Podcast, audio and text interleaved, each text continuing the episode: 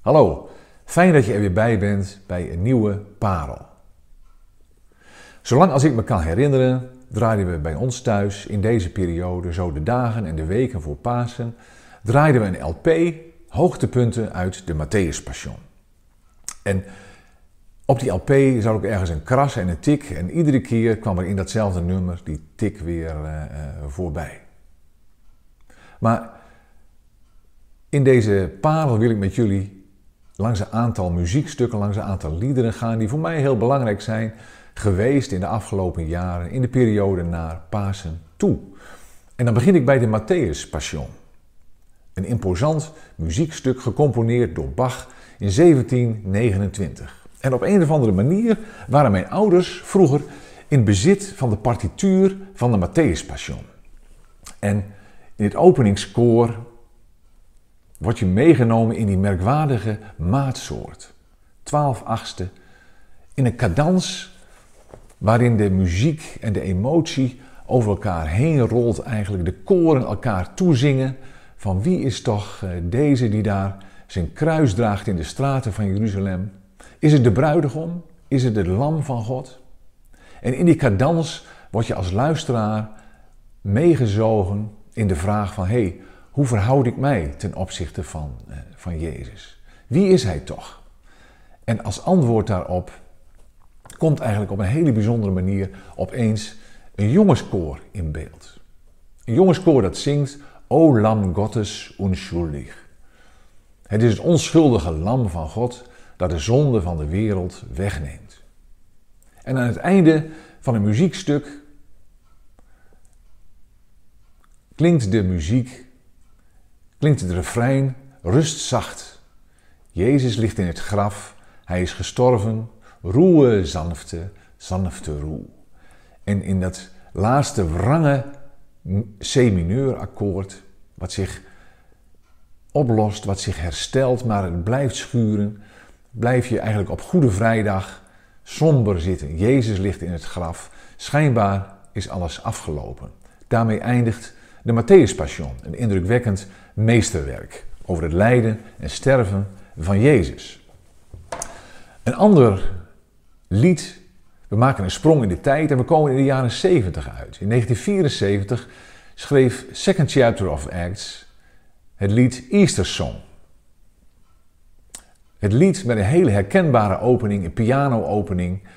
En uh, voor het eerst ook eigenlijk gebruik van synthesizers in de christelijke muziek. Uh, uh, een catchy song waarin ze in het refrein ook zingen dat we opnieuw geboren kunnen worden door de opstanding van Jezus. En Second Chapter heeft vele muzikanten beïnvloed. Ze zijn eigenlijk ook de grondleggers van de Jesus Music in de jaren 70. En dit lied is e- eigenlijk het begin van hun succes als artiesten. En er zouden nog vele, vele platen volgen. We gaan even wat verder in de jaren 70. En dan is er de uh, singer-songwriter Don Francisco. Hij schrijft een bijzonder lied over uh, Petrus die op de paasmorgen met een bezwaard gemoed richting het graf van Jezus gaat. Hij heeft zijn meester verraden, verlogend. En nu is Jezus gestorven, is hij er niet meer. Maar is gezegd dat hij opgestaan is. Hij gaat naar het graf en heeft daar die bijzondere ontmoeting met Jezus. En in het refrein, als de muziek en het orkest aanzwelt en de muzikanten helemaal losgaan, dan zingt hij He's alive, He's alive, I'm forgiven and heaven's gates are open wide. Er is verlossing, er is redding door het geloof in Jezus. En je voelt als het ware hoe de last van Petrus afvalt. En uh, dit bijzondere lied met ook een prachtig uh, refrein, uh, de opstanding van Jezus bezingt. Enige jaren later schrijft de Engelsman Adrian Snell The Passion. Een lied met, of een, een, een muziekstuk met een, hele andere invalshoek. Waar Bach begint met de leidende Christus, begint Adrian Snell met Long live the King, lang leven de koning, die zijn intrede doet in Jeruzalem. En uiteindelijk bezingt ook uh, Adrian Snell dat Jezus leeft. Jesus is alive. In uh, machtige akkoorden, als de muziek aanzwelt, word je meegenomen in dat refrein eh, Jesus is alive. En waar eh, Bach eindigt met een gestorven Christus, is het eh, Adrian Snell die ons vertelt dat Jezus leeft. En dat is de bijzondere boodschap van de Passion van Adrian Snell. En als we nog een sprongetje maken, dan komen we in de jaren 90 uit. In die jaren was onze dochter een jaar of zeven of acht. Ze zat in de, uh, in de tweede, in groep 2 of iets van die aard. En ze had voor Pasen had ze het lied Daar juicht een toon geleerd.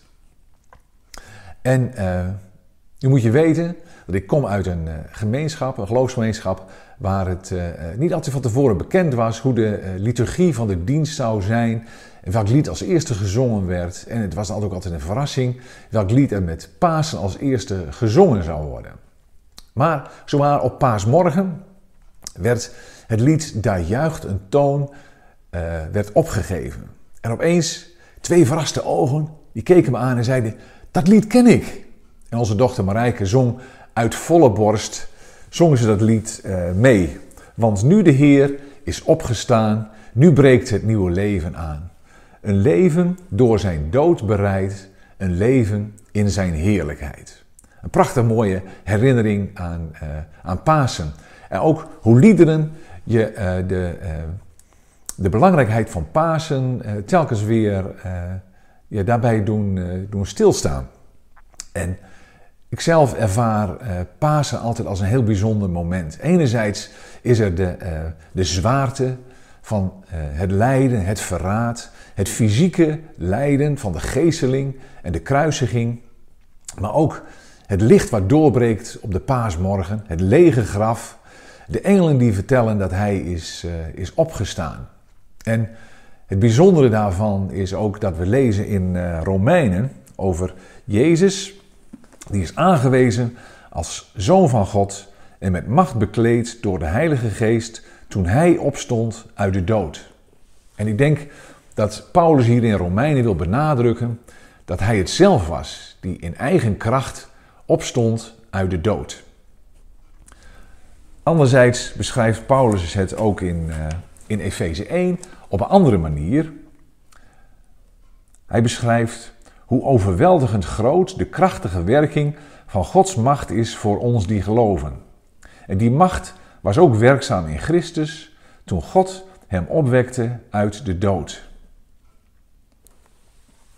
Er was enorme kracht en macht van God, God werd zichtbaar in de opstanding van Jezus, de opstanding van Jezus uit de dood. En diezelfde kracht, zegt Paulus hier in Efeze, diezelfde kracht is ook werkzaam in ons. Is dat geen wonder? Is dat geen prachtige boodschap van Pasen?